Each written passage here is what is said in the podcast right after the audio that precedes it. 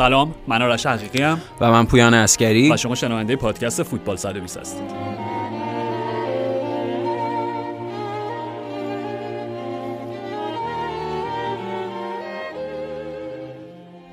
پویان سه بازی بزرگ خارج از خانه در بله.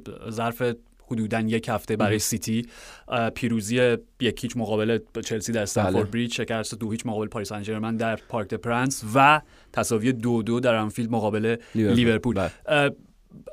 من فکر می‌کنم پویان در ارزیابی نمایش کلی سیتی در این سه بازی اتفاقی که توی نیمه اول در آنفیلد افتاد شاید چکیده کاملی ازش به دست اون بده به خاطر اینکه میگم تو اگه جای هوادار جای هوادار سیتی باشی بله. نیمه پر لیوان برات اینه که خب در کل این سه بازی تیم پپ کاملا حکم فرمای جریان بازی بود. حتما. یعنی بخش زیادی از این سه تا بازی. در کلیتش. آره, آره. قطعا مقاطعی از بازی بودش که آره. از دست می‌دادن. ولی کلیتش تو وقتی در نظر می‌گرفتی می‌گفتی okay به لحاظ مالکیت به لحاظ تمپو به لحاظ جریان بازی. کنترل بازی. کنترل بازی. سیتی کاملا دست بالا رو نسبت به هر سه تیم داشت.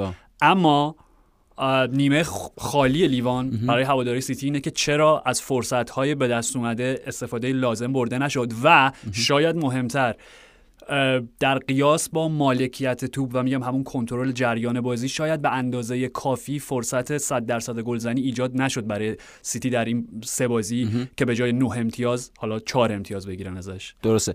من فکر کنم موقعیت که آرش به اندازه کافی ایجاد شد یعنی مشخصه همون نیمه اول بازی با لیورپول که میگید سیتی فرصت های زیادی از دست داد. و خب این انتقادیه که همیشه وقتی تیم گواردیولا موقعیت زیادی می‌سازه و نمی‌تونه تیم های گواردیولا یعنی از اون موقعیت ها استفاده کنن همیشه اون سویه منفی نسبت به اینکه این تیم شماره 9 کلاسیک یا شماره 9 مرکزی به عنوان گل زنه که تعریف شده برای اون پست نداره و این مشکل از اونجاست. من فکر می‌کنم که اگه نیمه پر همین ماجرا رو ببینیم. سیتی عملا بدون شماره 9 فصل پیش قهرمان لیگ برتر شد. یعنی اونا بخش زیادی از فصل آگرو در اختیار نداشتن یا استفاده که از جسوس می‌کرد خب خیلی کمتر بود نسبت به فصول قبلترش.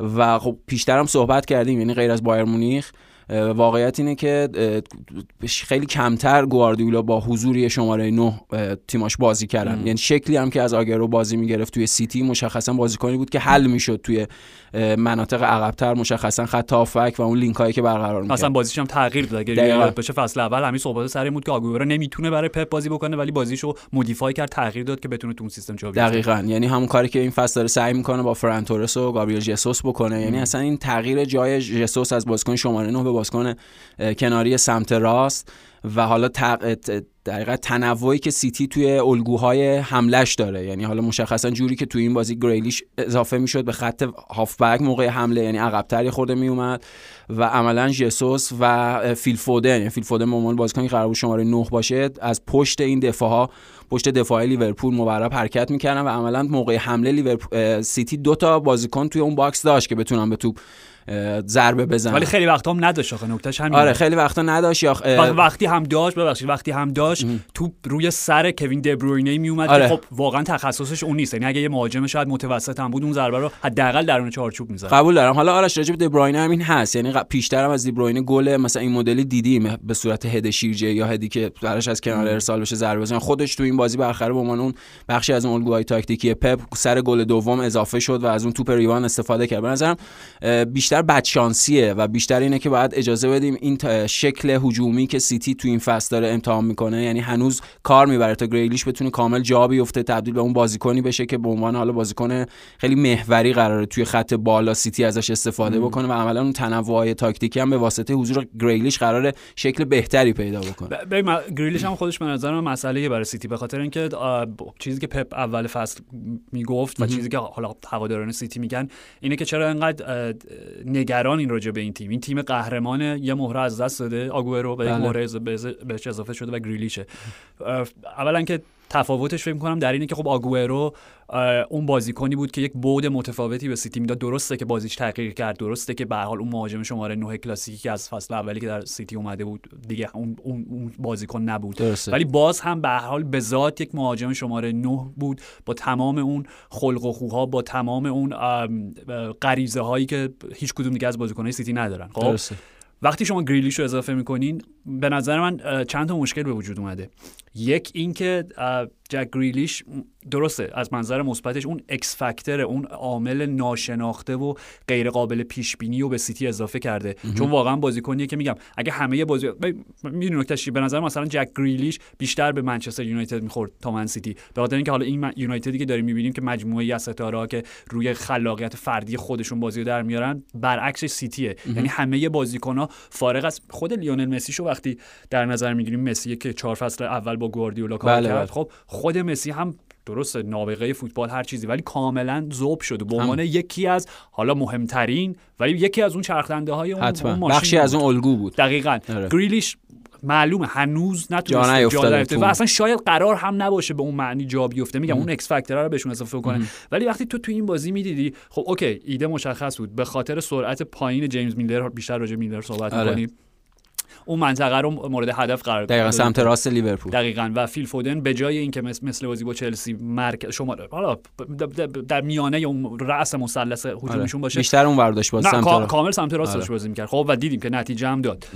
ولی این به این معنا بود که گریلیش باید به مرکز متمایل بشه. و گریلیش هم میگم ذات فوتبالش این هر کاریش بکنی به سمت چپ متمایل میشه. آره. واقعا نمی‌تونه اون وسط وایسه. چون اصلا نوع بازیشون حرکت در عرض در قطب به خاطر همین میگم این مشکل به وجود میاره که در آینده خب آیا گریلیش قراره که اونم بازیش تغییر بکنه و بخشی از این ماشینه بشه. یا جوری می‌خواد پپ ازش استفاده بکنه که تو همچین بازیایی چون واقعا نمی‌دونم نظرت راجع به نمایش جک گریلیش تا الان چطور بوده؟ به نظر من حالت نمی‌دونم یه بخشی از یه ارکستری رو پیدا می‌کنه که تمپوش با بقیه فرق داره. سازش کوک نیست هنوز با بقیه. آره هنوز این این, این در حقیقت جا افتادن 100 درصدی براش اتفاق نیفته. نمایشش تو خود این بازی تقریبا دو جور متفاوت بود. یعنی اون سویه بدبینانه همون چیزی که تو روایت کردی بیشتر راجع به نیمه دوم بازی سیتی و مشخصا حضور گریلیش تو نیمه دوم صدق می‌کرد. ولی به تو نیمه اول اون شکل تاکتیکی قرار بود سیتی بازی بکنه یعنی عملا قرار بود میگم گریلیش عقب‌تر بیاد و حالا مانع از هم برتری عددی توی وسط برای سیتی به وجود بیاره و هم مانع از این بشه که هم هندرسون و هم کرتیس جونز بتونن به واسطه اون برتری عددی بازی لیورپول به جریان بندازه عملا نیمه اول بازی لیورپول به جریان نیفتاد و این سیتی بود که داشت بهتر بازی می‌کرد و موقعیت های خیلی زیادی خلق کرد. اگه یکی از اون آره قابل مقایسه نبود واقعا. همینطوره. اگه یکی از اون توپا گل می‌شد خب ماجرا خیلی خوب پیش می‌رفت. خب این اگه همینه ببین یعنی چیزی که داریم رو صحبت می‌کنیم. آره. okay کار نمیگم. اگر به جای فیل فودن اون تک به تکی که برناردو سیلوا آره، آره. که بازی بودش که سیلوا و محمد صلاح جلوتر راجع صلاح گپ مفصلی می‌زنیم. من فکر می‌کنم اگر مارادونا دیگو داشت این بازی رو تماشا می‌کرد آره. تماشا می‌کرد کی می‌دونه.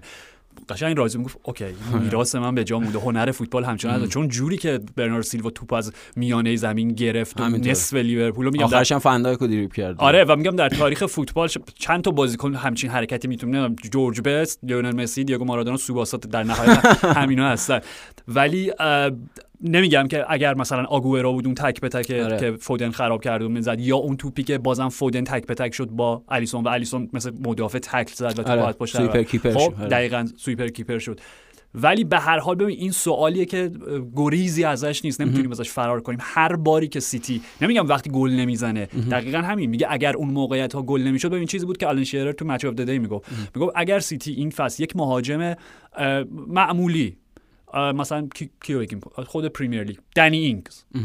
آلی واتکینز. همچی مهاجمی داشت.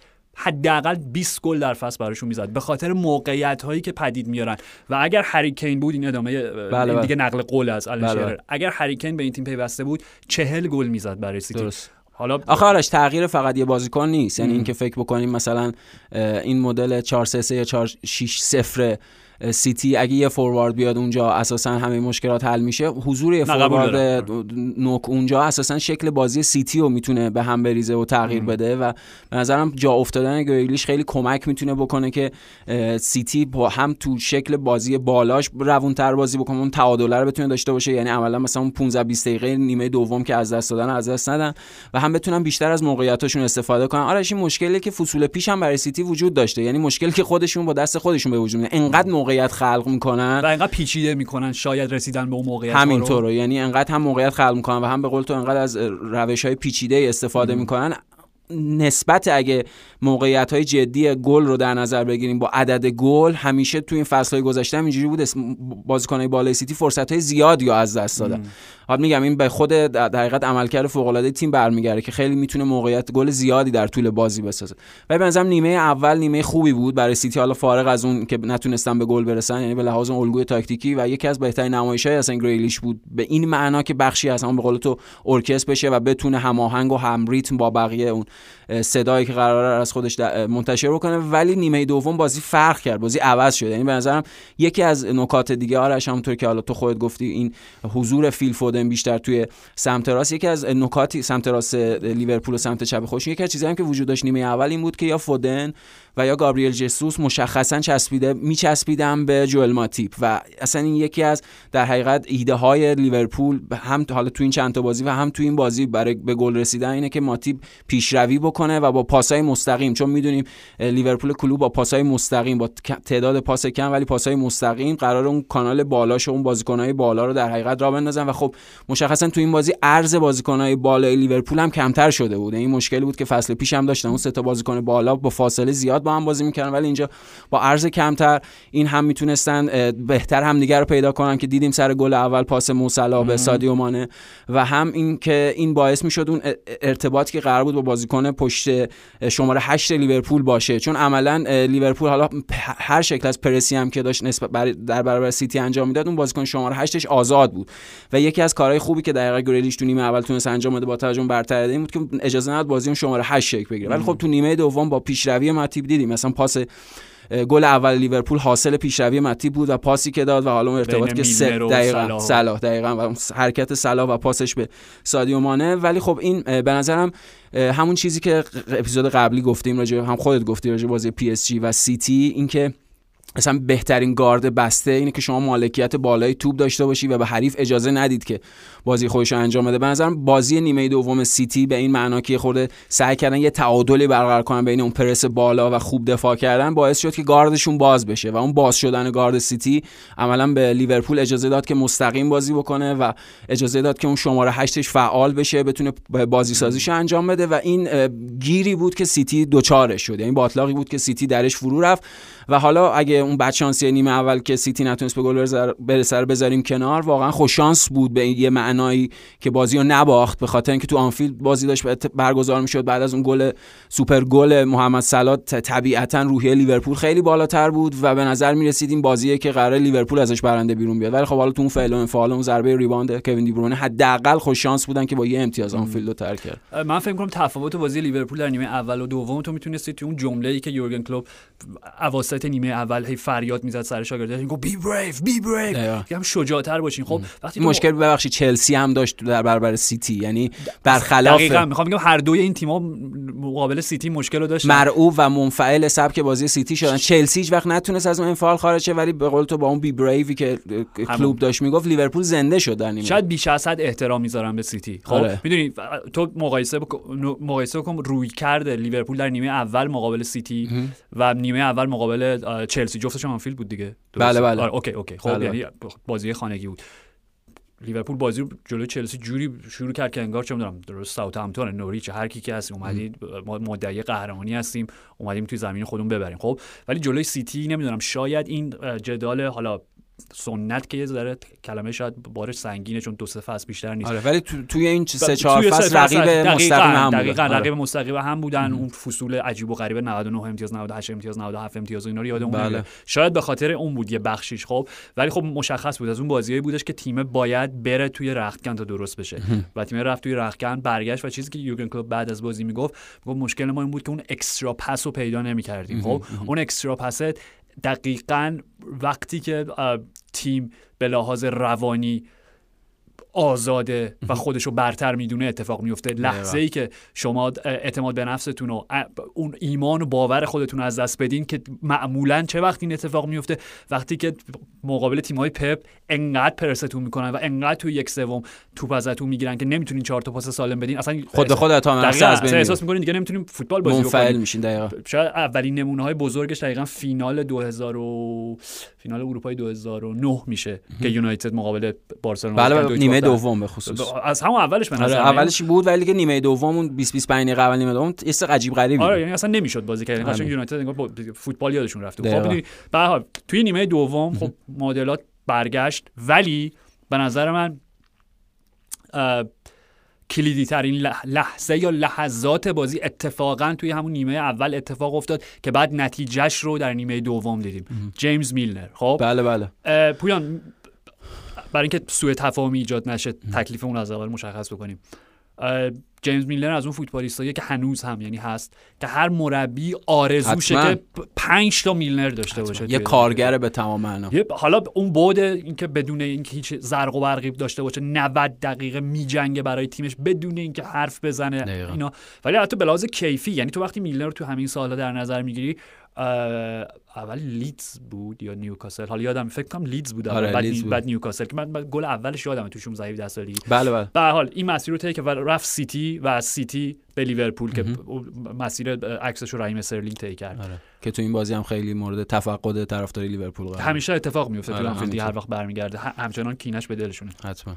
می‌خوام بگم میلنر چند تا پست بازی کرده. وینگر راست وینگر چپ دفاع راست. چند پست؟ دقیقاً. و میگم بدون اینکه یک کلمه نق بزنه. خب حالا با منزه کلوب گفت قبل بازی گفت خودش خب. خیلی دوست نداره به عنوان فول بک راست بازی کنه ولی ما تا حالا همچین چیزی شنیدیم ازش. نه. این همه سال. ولی اوکی. گفتش کامل وظیفه‌شو اونجا وقتی قرار باشه بازی کنه کامل انجام. خب ولی این بازی حالا کاری نه فیل فودن به حال یکی از پدیده های شاهکار فوتبال اروپا ولی این بازی منو یاد گری نویل اصلا فکر کنم خودش هم توی گزارش بازی شاید گفت نمی‌دونم یادم نیست. اون بازی معروف نویل چه سالی بازنشسته 2009 2010 ده؟ فکر می‌کنم. آره. آره. حالا یا نو خب یه بازی معروف داره مقابل استوک استوک سیتی که اسم اون وینگر چی اترینگتون. ماتیو اترینگتون. ماتیو ماتیو اترینگتون. آره. که نیمه اول انقدر دورش زد و انقدر ردش کرد که مجبور شد روش خطا بکنه کارت زرد گرفت و بین دو که سر الکس تعویضش کرد. آره گری نویل گری نویل بله. و نویل میگه اون بازی که تموم شد من به خودم گفتم او تمومه دیگه. دیگه تمومه. و دو سه ماه بعدش عملا دیگه بازی آره. خداحافظیش بود و این نمی... نمیگم که این بازی به معنای لزوم آره. آره بازنشستگی جیمز میلنر. ولی واقعا شاید توی بازی بزرگ وقتی یه وینگر سرعتی و تکنیکی هستش به خاطر اینکه بعد حالا این یه بحث دیگه هستش که وقتی ترنت نیست شاید جوئل گومز که دیدیم نیمه دوم بلافاصله اومد آره بعد از این خطر اینکه کارت زرد دوم بله بله. شاید از اول جو گومز گزینه بهتری بود حداقل خب اوکی. خب میلنر. خب یعنی همه این بحثا رو گفتیم که بریم سراغ میلنر. بخشش میلنر این مشکل فصل پیش هم داشت. یعنی به حال با بالا رفتن سن و اینکه دیگه نمی‌تونه بازی کنی عملا با مثلا با دو سه تا شش باشه و کل 90 دقیقه رو عجیب بدوه این مشکل هم فصل پیش هم داشت. خب کمتر ازش استفاده می‌کرد. تو این فصل هم بنا به اون در حقیقت کم بوده جایی که به خاطر نبود الکساندر پیش اومده و مجبور استفاده کنه. ولی به قول تو می‌دیدیم. این نشانه های در حقیقت اون ضعف و در جیمز میلر چیزی که قبلا راجعش وجود نداشت و می‌شد دید تو این بازی. آره دیگه سر... او دیگه اون سرعت اون سابقه و تحرک و سرعت سابقه نداره. و خب یه اختار که گرفت نیمه اول به خاطر خطایی که روی فودن انجام داد. و اون لحظه ای که تک به تک بود و از پچ روی فودن خطا کرد همون نیمه اول. صحنه مشکوک صحنه مشکوک ببین این بازی بود به نظر من که بزرگترین باگ های وی آر خب مشخص شد. بازم توضیح برای بار صدم. داره. امیدوارم این اتفاق نمیفته ولی اون روزی که وی آر رو برچیده شه کلا از فوتبال واقعا اوکی. این اتفاق نمیفته خب ولی حداقل اگر از وی آر استفاده می‌کنین این باگ های واقعا باور نکردنی رو رفع و رجوعش بکنین خب؟ VAR در شرایطی که در هیچ وقت نمی‌تونه برای کارت زرد دخالت بکنه خب؟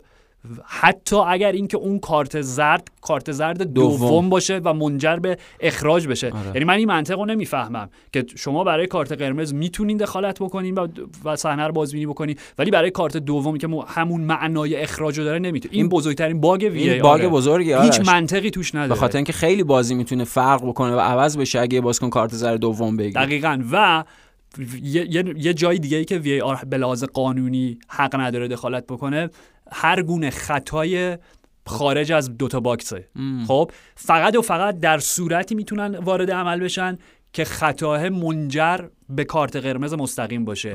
که که دقیقا نمونهش رو دیدیم در همین نیمه اول. آره آره. که اگر خطای جیمز میلنر روی خطای میلنر روی فودن گرفته می‌شد خب توی box نبود. آره. به نظر می‌رسید پشت محوطه جریمه آره. یعنی contact ضربه اولیه به آره. حال پشت box آره، خب آره. در نتیجه پنالتی نمی‌شد. در نتیجه کارت قرمز مستقیم بود چون عملا هیچ تلاشی برای زدن توپ نکرد. خب آره. یعنی یعنی تو میگی اون خطا بود؟ من, می... من میگم پتانسیل اینو داشت. که بررسی بشه که بررسی بشه. چون اگر خطا گرفته می‌شد کارت قرمز مستقیم حالا فکر پس اوکی حالا نمی‌دونم. نمی‌دونم نمی‌دونم. اوکی. یعنی از اون صحنه های 50 50 بود که داور می‌تونست بگیره داور نمی‌تونست بگیره. ولی حرف, حرف من اینه چون قابلیت منجر به میگم کارت قرمز مستقیم رو داشت پس باید VAR بررسیش می‌کرد. OK. این قانون جدیدی که اگه نسبت به دروازه بازیکن زاویه داشته باشه و لزوما حالت تک به تک هم باشه و خطای بازیکن دفاع لزوما معنیش کارت قرمز نیست چی؟ این اگر تلاش برای زدن توپ باشه. OK. خب این می‌تونست خطا باشه. نظر من وقتی بازیکن با اون شتاب و با اون سرعت داره میاد و بازیکن دفاعی کوچکترین touch ی باش داشته باشه اون خطاه. به نظر اون صحنه خطا بود. یعنی دست چپ میلنر اون فشار رو گذاشت پشت فیل فودن و OK. اون باعث شد که خب اون حرکتش متوقف بشه. خب این یه صحنه بود که میشه راجعش بحث کرد. آره. تو, تو موافقی که کارت قرمز حالا خطا, خطا بود, حالا کارت حالا دقیقاً حتی اگر کارت قرمز هم نداشت کارت زرد من همین فکر دقیقاً دقیقاً من فکر کنم اون خطا بود و بعد کارت زرد می‌گیره اوکی. حالا ولی تصمیم داوری که هیچ بحثی سرش نیست و کاملا صفر و یکیه و اصلا میگم دیگه صفر و صفریه. دیگه آره جوابی غیر از این وجود نداره. خطای میلنر نیمه دوم رو برنارد سیلوا و جوری که پاشو ستون کرد و سیلوا جوری برنارد رو رفت هوا که با کله اومد زمین. همین و اونم باز توی انتقال سریع بود. یعنی نکته اینه که هم خطای در حدش اون شدتش در حد کارت زرد بود و هم بالاخره سیتی داشت یک انتقال سریع می داشت از عقب به حالا برای طراحی یه حمله و همه جوره اون کارت زرد داشت. یعنی میلنر تو این بازی با سه تا کارت می‌گیره دقیقاً. دقیقاً حداقل با سه تا کارت زرد می‌گرفت. می‌تونه حتی دو تا کارت زرد یا کارت قرمز هم آره. و دی و, اون و در اون لحظه من پپ گوردیولا رو حالا هیچ وقت در این حد خشم یعنی دقیقا یک آتش فشانی بود که همینطوری گدازد و حقم داشت. به خاطر اینکه بازی موقع یک یک بود. بله. و اون و اونجا اون کارت قرمز رو اگر میلنر می‌گرفت اصلا لیورپول دیگه نمی‌تونه سارش اون شکلی اصلا بالا. معادلات بازی تغییر می‌کنه نمی‌دونیم چی می‌شد قطعا معادلات با... و یادمون هست که توی بازی های این دوتا وقتی یکیشون کارت قرمز می‌گیره همون بازی که مانه و ادرسون. بله بله. چهار تا پنج تا؟ پنج تا. چه اتفاقی افتاد؟ می‌دونی؟ یعنی اخراج سادیو مانه. دقیقاً. آره. وقتی این هم انقدر نزدیک سطح کیفی دوتا تیم اخراج بازیکن خیلی تفاوت داره. همینطوره. برا... جریان بازی عوض می‌کرد شکل بازی رو تغییر می‌داد و به قول اصلا خوشحالی دیگه زاید الوصف پپ گواردیولا بعد از گل دوم سیتی به نظرم دو تا معنی داشت. یکی همون چیزی که اول صحبت کردیم اینکه اونا بعد از دومین بازی خوبشون در یک بازی بازنده نیستن مثل بازی با پی اس جی. و همین که تو اون جنگ حیثیتی که به وجود اومد در حین بازی و اون در حقیقت واکنش هوادارای لیورپول تو آنفیلد و اون جریان خود بازی اینم بالاخره بازی حس خوشایند بود هم برای پپ هم برای سیتی که با عدالت اجرا شد دقیقاً حداقلش دیگه حداقلی از عدالت اجرا شد و سیتی بازنده این بازی نبود. بازی آره. که می‌تونست راحت برنده‌ش باشه. اگر از اون فرصت نیمه اول استفاده اگر آره نیمه اول رو استفاده می‌کرد ولی یه نکته ای این که خب توی اون لحظه خشم خشمش رو داشت و اون تضادی که چهره گواردیولا با مایک تین که پچش وایساده بود همینجوری داشت آدامس میجوید آره. یعنی در در خونسردترین و بیتفاوت چطور می‌تونه آدم انقدر خونسرد باشه وقتی یک آدمی بالا سرش اینجوری داره بالا پایین میپره؟ بماند. ولی وقتی بازی تموم شد اصلا توی مصاحبه بعد بازی هم دیگه پپ خیلی دست روی این قضیه نداشت خیلی اصرار نورزید که می‌تونه سرنوشت بازی تغییر بده. حالت چیز بود؟ حالت دقیقا بازی لیورپول با برنتفورد بود که آخرش داشتیم صحبت می‌کردیم بله بله. انقدر دو تا تیم خوب بودن و انقدر بازی در کیفیت بالایی بود. دو تا مربی لذت بردن و همدیگه در دیدیم تو خوشابش دقیقا کلوب و پپ گواردیولا دیدیم و همون. احتمالا جمله نکته آخری که کلوب اضافه کرد بهش ربطی خب به خود داوری بازی هم نمی‌دونم یعنی اون صحبتایی که با هم دیگه داشتن می‌کردن واکنش پپو دارم میگم یعنی به حال اون هر چیزی که کلوب بهش گفت و اون برخورد مهربانانه پپ معنیش این بود که به قول تو همون لحظه در حین بازی دیگه فراموش شد دیگه. این بازی که دو دو شده بریم بعدا ببینیم چی میشه. OK. یه نکته بعد بریم راجع به لیورپول بیشتر صحبت گل صلاح ها؟ نه قبل, قبل از اینکه به گل صلاح برسیم. OK. اگر فرض رو بر این بذاریم که چون به هر حال این که هری کینو حالا شاید از یه جایی به بعد اون قدی که اون قدی که پیش بینی نمی‌شد سیتی فشار نیاورد برای عقد قرارداد با کین و جدا کردن بله، بله. دنیل لیوی و همه این داستان ها ولی به حال می‌دونیم که دنبال هری کین بودن. همینطور. پس یعنی خود پپ هم می‌دونه که تیمش یک چیزی کم داره و اون یک شماره نه در حد هریکینه که دقیقا جز اون شماره نه که کاملا تو می‌تونی تصور بکنی که چطور در الگوهای تا دقیقا حل بشه. حل میشه. خب هریکین بعیده.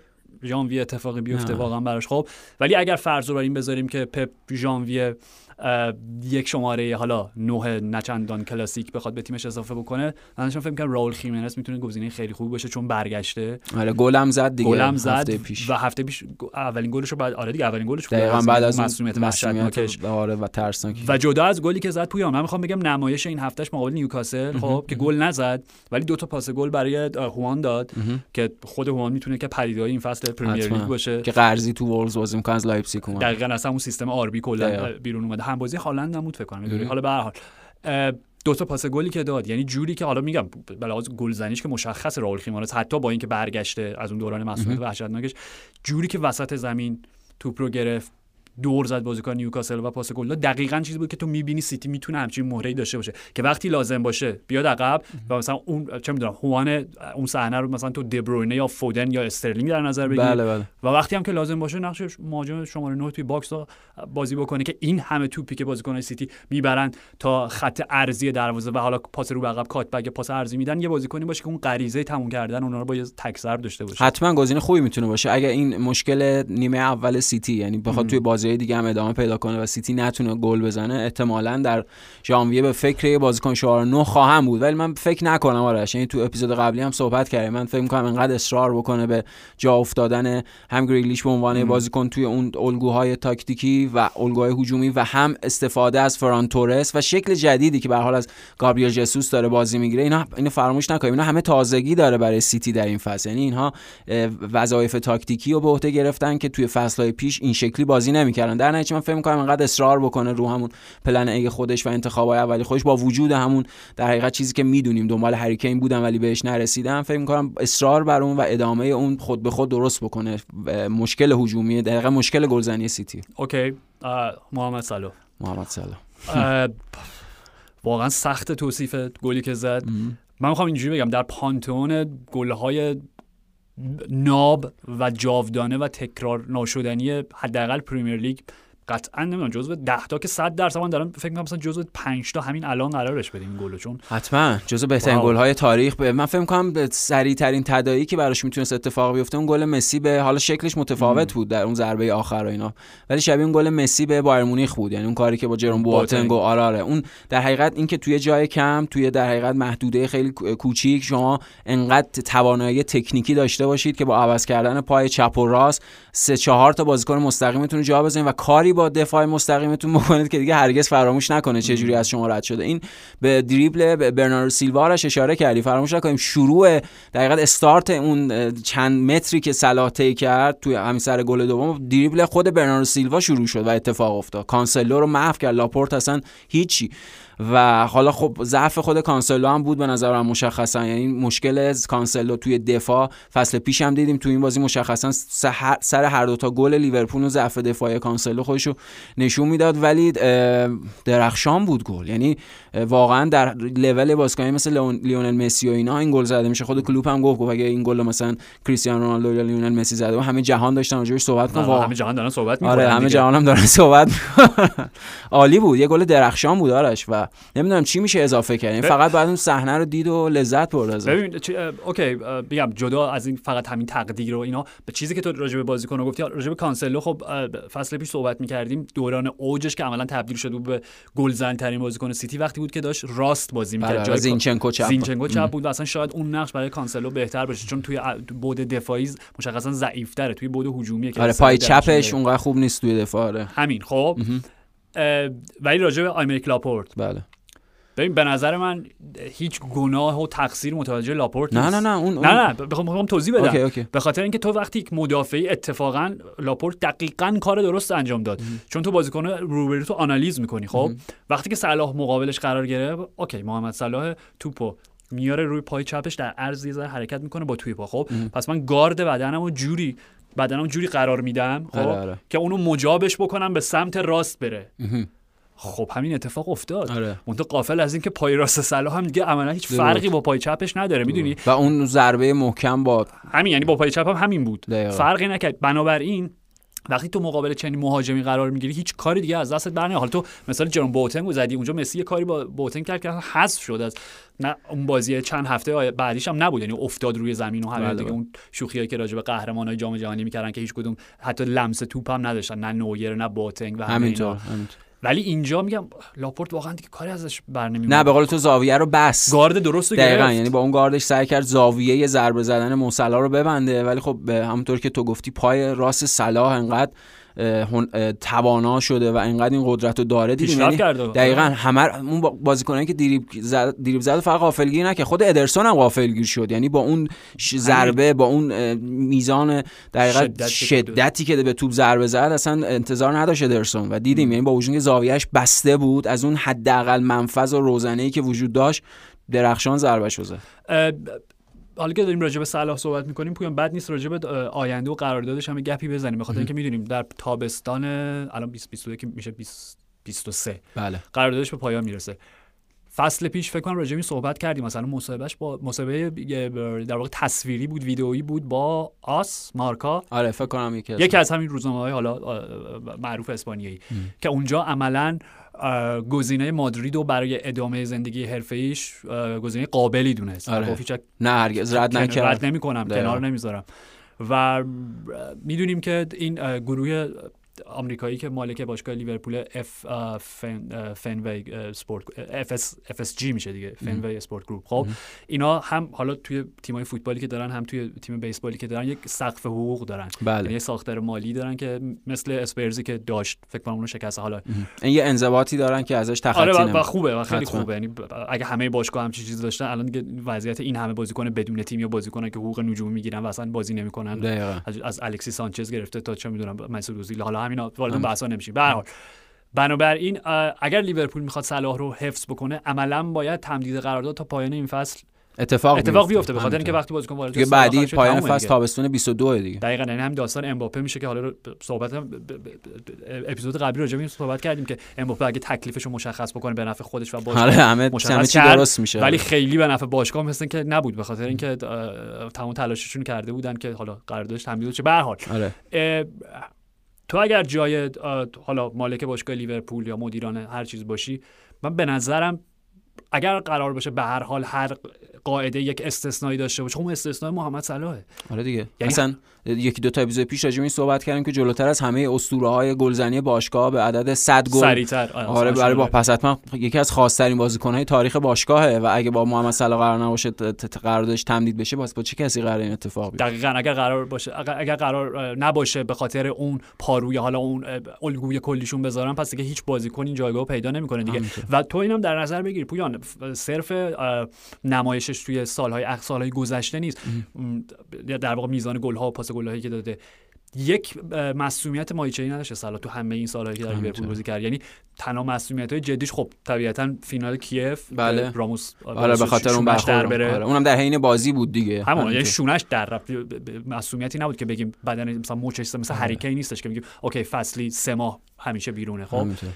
خیلی مسئول میزان مسئولیت کم داره. بعد اخیرا هم که دیدیم حالا بعد از یه سری گل ها پیرنش هم در میریم به لحاظ بدنی هم که در آره فرم خیلی فرم آره ایدئالیه ایدئاله یعنی هیچ آرش فراتر از یک بازیکن ویژه برای لیورپول. یعنی okay لیورپول حتما جلوی سیتی نیمه دوم خوب بازی کرد. شکی توش نیست. ولی به نظرم اون کسی که اون عمل کرد و ویژه کرد اون کسی که باعث شد اون در حقیقت بازی بهتر لیورپول نسبت به نیمه اول معنی پیدا کنه مو صلاح بود. یعنی گل اول حاصل خلاقیت و پیشروی صلاح به صورت فردی بود. و گل دوم واقعا دیگه همش محمد صلاح بود. یعنی فکر نکنم هیچ بازیکن دیگه اساسا حالا تو خود پرمیر لیگ حالا شاید بازیکن کمی این قابلیت رو داشته باشن که اون شکلی حرکت کنن و گل بزنن. در نتیجه به نظرم فقط یه بازیکن نیست فراتر از یه بازیکنه. یعنی اگه مثلا ویجیل فندایک و محمد صلاح رو به عنوان کلیدی ترین بازیکن لیورپول در نظر بگیریم غیبت اونا به عملکرد کلی تیم خیلی ضربه می‌تونه وارد کنه. دقیقا. و اینکه خب این بازی هم پویان در ابتدا دیدیم که ادای احترامی بود به درگذشته راجر هانت. راجر هانت, بله. راجر هانتی که خب هیچ وقت به لحاظ حالا اون سلطنتی و اینا به اون مقام سر بودن نرسید. اوبی ام بی نه ام بی نیست. اوبی فکر می‌کنم. حالا به هر حال یعنی لقبش داده نشد. ولی از طرف خود جایگاه کاپ هوادارهای دو آتیشه لیورپول همیشه بهش می‌گفتن سر راجر هانت. و خودش هم یه مصاحبه معروف داره که میگه این افتخارش خیلی بیشتر از اینه که ملک زانو بزنه شمشیر بره روش مردم این افتخار نصیبش دقیقاً. آره. و میگم واقعا وقتی که صلاح بالاخره یه روزی از لیورپول میره حالا چه این قرارداد تمدید بشه چه چه چهار سال دیگه به اون هر چیزی. من فکر می‌کنم جزء اون پدیده هایی که در حال حاضر اونقدر قدرش دونسته نمیشه با وجود اینکه این همه هم عاشقش هستن می‌دونی؟ آره. همه آخه می‌دونی شاید تقصیر خودشه. یعنی وقتی تموم میشه تازه میگن واه همینه اینقدر خوب بوده که همه عادت کردن به کیفیت خیلی خوبش. یعنی حالا دلایل رسانه‌ای دیگه هم ممکنه داشته باشه که اونقدر دربارش صحبت نمیشه. خیلی نمی‌خوام وارد اونا بشم. ولی نه نه می‌دونم منظور چه شاید به خاطر ملیتش. به خاطر ملیتش به خاطر چیزهای دیگه ای که آره، پیامد ملیتش دربارش وجود داره. ولی مشخصا انقدر کیفیتش عالی بوده. حالا اگه فصل پیش رو استثنا بکنیم به عنوان عملکرد کلی لیورپول ولی خب هم فصل پیش هم که بهترین بازیکن تیم بود و حتما که بهترین بازیکن بازیکن بود که افت نکرده بود دیگه فصل پیش. دقیقاً دقیقاً.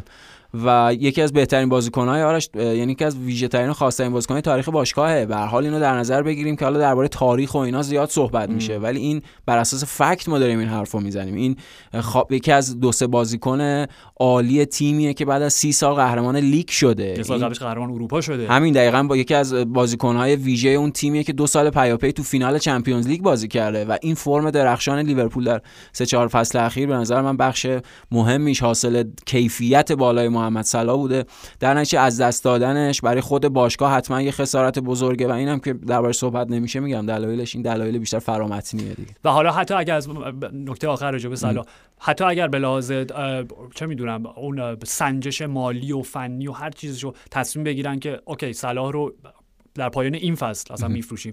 با هر قیمتی چه می‌دونم 150 میلیون یورو هر چقدر. آره. اوکی. واقعا بازیکنی هستش که در حال حاضر بتونه جای صلاح بگیره. من نه. نه واقعا. یعنی حتی با دو برابر اون قیمت هم بازیکنی اصلا وجود نداره که بتونه کاری که صلاح داره می‌کنه انجام بده. آخه چیزای مختلفی هست یعنی که اگر یک بازیکن عالی هم در نظر بگیریم به حال زمان می‌بره تا اونجا جا بیفته. اصلا داستان محمد صلاح و لیورپول انگار یه پیوندی بوده که قبلتر نوشته شده بود. چون خاطر اون هست همون در ورودش در بازی های ابتدایی اون حضور اولیش در لیورپول شروع به درخشیدن کرد. یعنی ما واقعا دوره به خاطر نمیاریم که محمد صلاح کیفیت خوبی نداشته. فقط یه دوره به خاطر میاریم بابت حالا اون رقابت اون حسادتی که وجود داشت بین فورواردهای تیم که قبلا صحبت کردیم. خود یورگن کلوپ اون تبدیل به یک رقابت مثبت و سالم کرد. اون بالا عملکرد گلزنی تیم بیشتر شد. هر دو تاشون فصل بعد آقای گل شدن. نه به نظرم خیلی ضروریه. یعنی از دست دادن صلاح یعنی از دست دادن خیلی چیزا. و البته میگم حالا این راجع می صحبت کردیم که شاید اون قدری که باید قدرش دونسته نشده. ولی حالا حداقل توی بخش از خود لیورپول که وارد اون فرهنگ عامشون شده دیگه. می‌خوام ارجاعات بدم به فیلم یستردی بله. جایی که کاراکتر هیمش پتل با ایجنتش داره حرف می‌زنه و میگه که نمی‌دونم لس آنجلس هم نیویورک هر جا. میگه من باید برم لیورپول یه روز کار دارم و برگردم. و ایجنتش میگه لیورپول چی داره که اینجا نداره؟ میگه بیترز محمد صلاح. یعنی می‌دونی همه اینو هست وارد اون فرهنگ عامه شده. راجع به پیروزی دو هیچ اتلتیکو مادرید مقابل بارسلونا صحبت می‌کنیم. بله. پویان فقط قبلش خیلی سریع. هفته ای که تقریبا تمام تیم های بدون شکست پنج لیگ اول اروپا زانو زدن. یعنی از بنفیکا و آژاکس گرفته تا بایرن و مادرید و حالا خود بارسلونا و پی اس جی آره. خود و پی اس جی بله دقیقاً. بله. و الان فکر می‌کنم توی آلمان تنها تیم بدون شکست فرایبورگ فرایبورگ آره. ولی خب ولی خب مثلا سری آ همچنان سه تیم بدون شکست در صدر جدول ناپولی که هفتمین بازی پیاپی هم بردن, بردن آره. دقیقاً میلان با دو امتیاز کمتر اینتر با دو امتیاز کمتر نسبت به میلان در رده سوم. اینتر هم بازی سختی برد با ساسولو کاملا. و حالا میگم با... یعنی این موتیف این هفته بود. شکست تیمای بدون باخت. ولی خب میگم بازی بزرگمون در لالیگا قطعا اتلتی بارسا بود. دو متروپولیتانو. دو متروپولیتانو و نمی‌دونم واقعا یعنی بیا راجع به اتلتیکو مادرید صحبت کنیم دیگه چون نکته در حقیقت بازی به خصوص نیمه اول کیفیت خوب اتلتیکو مادرید بود. بهترین بهترین نمایش اتلتی این, این فصل. دقیقاً. به خصوص بعد از چند تا بازی که خیلی دیگه گیر کرده بودن به قول تو کامیون بسته بودن به همه بازیکن و تیم و اینا. ولی این بازی بالاخره اون با سه دفاع بازی کردنه داره یه نشونه های مثبتی از خودش بروز میده. یعنی خب دیدیم خیلی هم فصل پیش و هم بیشتر این فصل سیمونه خیلی تمایل داشت با توجه به مجموعه بازیکنایی که در اختیار داره با سه تا دفاع بازی بکنه. و اینجا هم همین بود. حالا اگه اون ترکیب 5 3 2 5 4 1 نمی‌دونم 3 5 2 هر چیز. به نظرم یه جور 3 4 2 1 بود چون عملا ژاو فلیکس و توما لمار داشتن پشت سر لوئیس سوارز بازی می‌کردن و هر دو تا گل اتلتیکو مادرید حاصل مثلثی بود که یعنی در حقیقت حاصل سه پاسی بود که بین اینها رد و بدل شد. و حالا ضربه نهایی بار توما لمار زد و یه بار لوئیس سوارز زد. تا جفتش از ژاو فلیکس شروع شد و به نظرم اون جای مناسب برای بازی ژاو فلیکس همون دو پشت یک فوروارده. یعنی که هم بتونه بیاد عقبتر توپو بگیره و هم با توجه به اون قدرت دریبلینگ و با اون دقیقا vision خلاقی که داره بتونه تیم رو صاحب موقعیت بکنه. چون واقعا این vision رو داره آرش. هر دو تا پاسی که داد منجر به گل شد حاصل اون بینش خیلی خوبه ژاو فلیکس بود و بازی خب خیلی عالی خود توما لمار که تو می‌خوای بیشتر راجبش صحبت آره من فکر کنم اصلا اون بود جدیدی که به اتلتی این فصل دیگو سیمون اضافه شده دقیقا پست لمار چون یادمونه فصل قبلا توی مقاطعی خوب شده بود و اینکه از اول می‌گفتن که این اون در واقع transfer ی بود که هیچ وقت جواب نداد. سیمونه همیشه اگه باشه بارها راجبش صحبت کردیم. یعنی توی اون مدیریت بازیکن و منابع انسانیش همیشه پشت لمار وایساد و گفت من می‌دونم این چه فوتبالیست فوق العاده من تو تمرین هر روز دارم میبینمش. آره. بازیکنی که دیده بودیم تو موناکو چقدر عالی دقیقاً. یعنی جزء همون تیم فوق العاده لئوناردو ژاردیم بود. منتها همیشه دقیقا همون اشاره درست به موناکو اینه که خب توی اون تیم برناردو سیلوا وینگر راست بود و توما لمار وینگر چپ بود. در واقع inverted وینگرهای راست و چپ بود. و همیشه انتظار داشتیم خب تو اتلتی هم یه همچین نقشی داشته باشه. ولی از وقتی که سیمونه عملا دیگه روی آورد به همین سه دفاعی حالا پنج دفاعی که تو بهش اشاره کردی بازی کردن که دیگه جایی برای وینگر به اون معنا وجود نداشت توی ترکیب و میگم وینگ بک ها بودن که عرضو بز... عرضو می‌دادن. دیگه تیم خیلی فشرده و خیلی pack بسته. آره. به خصوص در جلوی زمین. دقیقا. و این فصل خب دیدیم مقابل اسپانیول بود دیگه که آره دیگه به زمین اومد به عنوان بازیکن آره. تعویض گل دیر دیر هنگام گل دیر 98 99 هر بله. خب. ولی من می‌خوام بگم که توی این بازی دیدیم اون تریک اون حقه اون فن جدید سیمونه بود که عملا از لومار به عنوان حالا تو سیستم مثلا 4 2 1 گفتیم نمی‌دونم. حالا اگه ساده 3 4 2 1 3 4 2 3 5 2 اگه در نظر بگیریم تو رو نقش اون شماره 8 آزاد داشت. یعنی یک نیم خط عقب‌تر اومده بود. اصلا بخش آرش همین آزادی که میگی همین 3 5 2 یا 3 4 2 1 به وجود میاره. چون اون تحرکش دقیقاً با توپ بدون توپش باعث می‌شد که الگوی تاکتیکی تیم هم تغییر کاملا. و فایده و خاصیتش چیه؟ وقتی لمارو دورتر از دروازه میاری خب 10 متر 15 متر فضای بیشتری, فضای بیشتری برای اون برای اون در واقع استارت های انفجاری که می‌زنه ایجاد می‌کنی و دیدیم توی این بازی. پویان آره. میگم موافقیم. بهترین نمایش تیم اتلتی خصوص نیمه اول. آره. کاملا نیمه اول. همون آره دیگه 45 دقیقه اول که دیگه بازی هم تموم شد. تموم شد واقعا با سه هیچ هم جلو میافتادن چون سوارز عجیب بود که اون یکی آره اون گل نکرد. آره. و جایی که ژائو فلیکس هم دقیقاً پستش همونجاست. یعنی شماره ده آزاد بین یک مهاجم مرکزی کلاسیک. شبیه کاکا مثلا. آره دستش خیلی مدل کاکائه یعنی بعد اونجا بازی اصلا واقعا پاسایی که اون پاسای در واقع پیشا پاس گل هایی که داد پاس هر دو تا گل. خیلی کاکایی هم راست میگی. آره. و دیدیم. و حالا خب نکته نگران کنندش اینه که در یکی از حالا بزرگترین بازی فصل آنتوان گریزمان نقشی نداشت توی ترکیب اولیه و درست هم بود. آره. اگه گریزمان به جای فلیکس بود شاید اون نمایشو نداشت. همینطور. حالا اون خاصیت رو نمی‌تونه کاملا. بنابراین آره دیدیم. یه نیمه فوق العاده از لومار و سوارز و ژا فلیکس گلی که سوارز زد خب خوشحالی در واقع واکنش اولیش به گلی که زد یه جوری بود که فقط اینجوری دستا رو حالت نمی‌دونم بیاد حالت نمی‌خواست به هر خیلی اون معلوم بود نمی‌خواد خوشحالی نمی‌خواست آره خیلی سر و صدا بکنه. آره آره. در واقع نمی‌خواست نمک بپاشه روی زخم هوادارهای بارسا چون هیچ مشکلی با هوادارا همینطور. و اون احترام دو طرفه رو می‌خواست حفظ بکنه و بهش پایبند باشه. ولی در ادامهش اون حرکتی که با دستش دست آره، تلفن و آره تلفن که خب لحظه اول که همه دیدیم گفت معلومه دیگه. ارجاش به اون دیالوگ تلفنی مکالمه تلفنی که با رونالدو کمتر از یک دقیقه, از یک دقیقه بود. تو جایی در برنامه من نداری. ولی بعد بازی مصاحبه کرد گفت نه نه نه نه نه. اگه اصلا به کمک نبود. این اشاره من به این بود که شماره من همون شماره سابقه و دوستانی که بدونن که من تلفنم اوکی.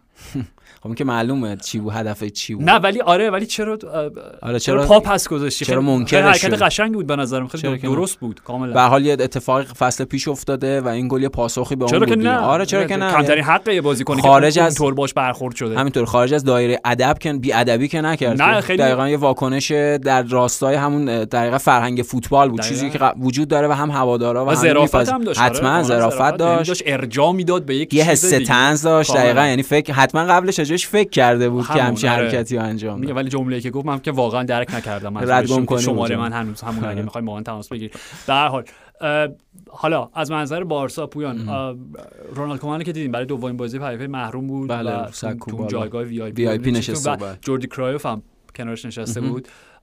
و نمی‌دونم وقتی نمی‌دونم تو سر جوردی کرایوف چی داشت میگذاشت وقتی این بارسلونا رو می‌دید و خب مقایسهش می‌کرد با بارسلونی که با, با تیم پدرش به یادش داره. بله. به هر حال ترکیب ابتدایی که کمان بزنیم فرستاده بود که فرانکی دیانگ داشت فکر وینگر راست بازی که یه 4 2 3 که عجیب باور نکردنی بود. اسکار مینگسا فول بک راست نه نه واقعا. و ببین مینگسا و آراوخو قطعا می‌تونن حالا قطعا که چیز قطعیتی وجود نداره ولی کاملا پتانسیل اینو دارن. که تبدیل بشن به زوج خط دفاعی بارسلونا برای یک دهه آینده. آره حتما. کاملا قابلیت فنیشو جفتشون دارن. منتها آره. به عنوان مدافع آراوخو بیشتر آراوخو حالا فیزیکی تره. بینگسا یه بازیش ذره ظرافت بیشتری داره. خب؟ ولی اگر هم قرار به عنوان مدافع راست ازش استفاده بکنید خط دفاعی سه نفره چیزی که فصل پیش راجبش صحبت می‌کردیم پویان بازی برگشت فکر کنم جلوی پی اس جی بود که خط دفاعی سه نفره بود سرجینیو دست wing wing back راست, بله. و پشتش مینگسا بود آره آره. که هم اون پوشش دفاعی داشته باشه هم بتونن از سمت راست به اندازه کافی در بعد هجومی شرکت کنن. ولی تو وقتی مینگسا رو به عنوان full back راست می‌ذاری خب معلومه همچین اتفاقی میفته. هر دو تا گل از اونجا دقیقاً سمت چپ بود دیگه آره. این سمت چپ اتلتیکو مادرید و سمت راست بارسلونا همینطوره. بنابراین میگم همون فرمیشن اولیه اشتباه بود. دیدیم بین دو نیمه دوباره تغییر کرد. سرخی روبرتو رفت تو زمین دوباره برگشتن به 4 3 و اصلا نتونست بازی کنه بارسلونا. یعنی غیر از اون توپی که کوتینیو خراب کرد و حالا یکی دو تا موقعیت دیگه. عملا موقعیتی نساخت بارسلونا و علاوه بر این با در بازی ضعیف تیم و اون به قول تو فرمیشن اشتباهی که از اول اصلا در نظر گرفته شده بود. می‌دیدیم اون عدم اعتماد به نفسه عدم تمرکز کار به جایی رسونده که بعد از گل اول اتلتیکو مادرید پیکه و بوسکت داشتن دعوا, دعوا می‌کردن که چرا جای خالی همین اصلا همچین چیزی ندیده بودیم خیلی در بارسلونا. حالا بوسکت هر چقدر سعی می‌کرد خونسر برخورد بکنه اینا ولی انقدر پیکه اونو ادامه داد که بالاخره بوسکت هم واکنش نشون داد و اینا نشون دهنده اینه که همه چی اونجا خرابه و همه چی تو شکل ناسحی خودش قرار داره. عملا بهترین تغییر همون اولین تغییریه که باید اتفاق یعنی بهترین کمکی که میشه به اون تیم کرد اینه که این تغییر سرمربی اتفاق بیفته. خب می‌دونیم به خاطر مشکلات مالی بارسلونا یعنی انقدر در همه بخش ها همه اون جوانب باشگاه وقتی نگاه می‌کنیم مشکلات سر به فلک کشیده اونا حتی نمی‌تونن مربیشون اخراج کنن آرش. برای اینکه یه خورده شکل تیم بازی تیم روحیه تیم احیا بشه همه چی در بدترین حالت خودشه. و پیکه که نمی‌دونم چرا اخیرا پیام آور یأس شده کلا. آره. چون اون بعد از اون بازی چمپیونز لیگ گفت همینی که هست. و بعد از این بازی گفت ما سه ساعت دیگه هم بازی می‌کردیم به گل نمی‌رسیدیم.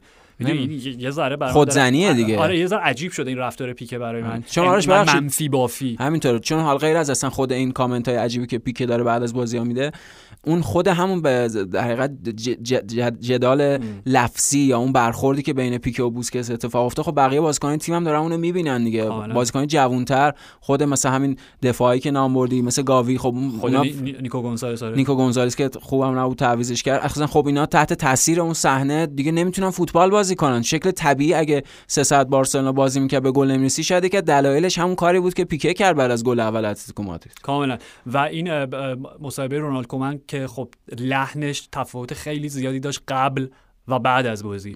چون قبل بازی عملا خداحافظی بود دیگه. همینطوره. شبیه خداحافظی بود. آره و خیلی هم خوب ارجاعش دادن به همون مصاحبه معرف لوی ونگال که بله بله. اخراج شده همه این داستان ها ولی بعد از بازی گفتش که من گپی زدم با لاپورتا و بهم تضمین داده که هستیم و خود چیزی که لاپورتا حالا داره میگه اینه که ما باید به رونالد کومان همچنان فرصت بدیم وقت بدیم.